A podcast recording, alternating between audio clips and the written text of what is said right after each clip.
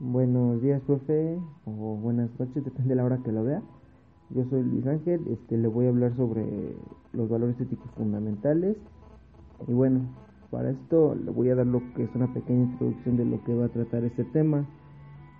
En sí, los valores éticos pueden ser muchos y muy variados con diferentes percepciones, ¿no? Y sin embargo, el ser humano cuenta con cuatro valores éticos. Son los más esenciales, profe, por así decirlo que podría decirse son el crecimiento de la educación de las personas entre ellas mismas. Mm, estos valores los tenemos muy dentro de nuestra conciencia y actuar, bueno, se piensa antes de actuar para, para dejar un poquito más en claro lo que quise decir. Cuando se habla de algo fundamental, se habla de algo de lo cual no se podría seguir de así de importantes. Bueno, a, lo que voy es que estos cuatro valores y su aplicación fundamental para, son para la sana convivencia del ser humano en la sociedad. Y bueno, le voy a decir el primer valor que sería libertad.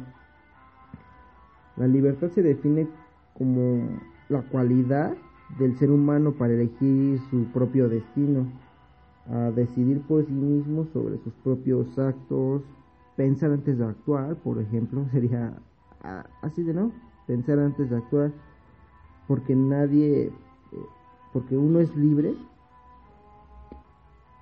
para decidir por uno mismo. Nadie es libre cuando se decide por ti. Es importante sobre la libertad, es así como ser libre para elegir nuestros propios actos. Nos debemos hacer así responsables de las consecuencias de dichos actos. Caso contrario estarías cayendo, no sé, en libertinaje por no hacer todo bien con responsabilidad, el no asumir con las consecuencias de nuestros propios actos. El siguiente valor ético es la justicia. Este valor ético es la cualidad de dar a cada quien lo que por derecho le corresponde, ¿no? Sea bueno o sea malo. La justicia mm, es ciega, por ejemplo por así decirlo. Esto quiere decir que no mira a quien se juzgue, de esta manera no habrá parcialidad al momento de dar su merecido a una persona.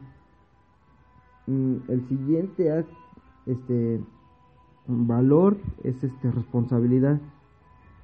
La responsabilidad es la facultad humana de asumir las consecuencias de de nuestros propios actos, es cumplir con nuestras obligaciones contraídas, ya sea por un contrato mm, legal o más importante aún por la palabra de, una, de cada persona.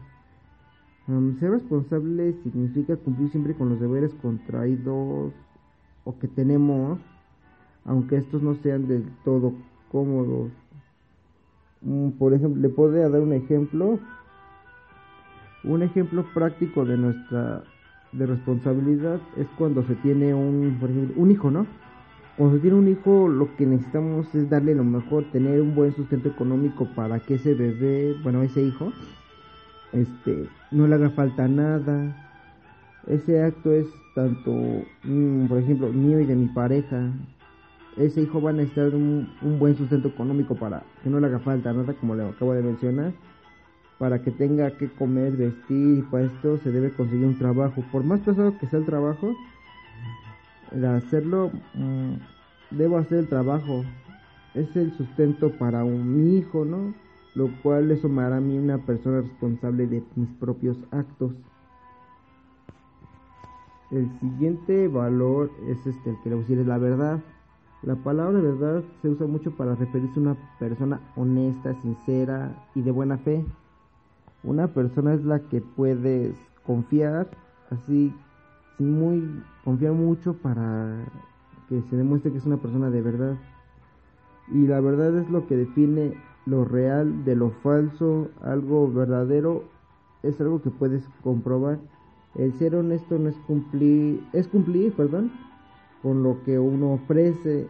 La verdad mm, es este, es lo más fundamental para que una persona sea muy sincera y, lo que siempre he escuchado de la verdad es una frase que me han dicho siempre.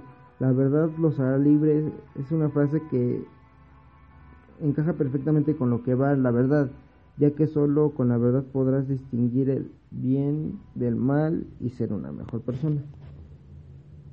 Bueno, profe, este fue mi tema, el que yo le acabo de decir. Espero que tenga una bonita tarde, un bonito día, tarde o noche. Espero que le vaya bien y sería todo. Gracias.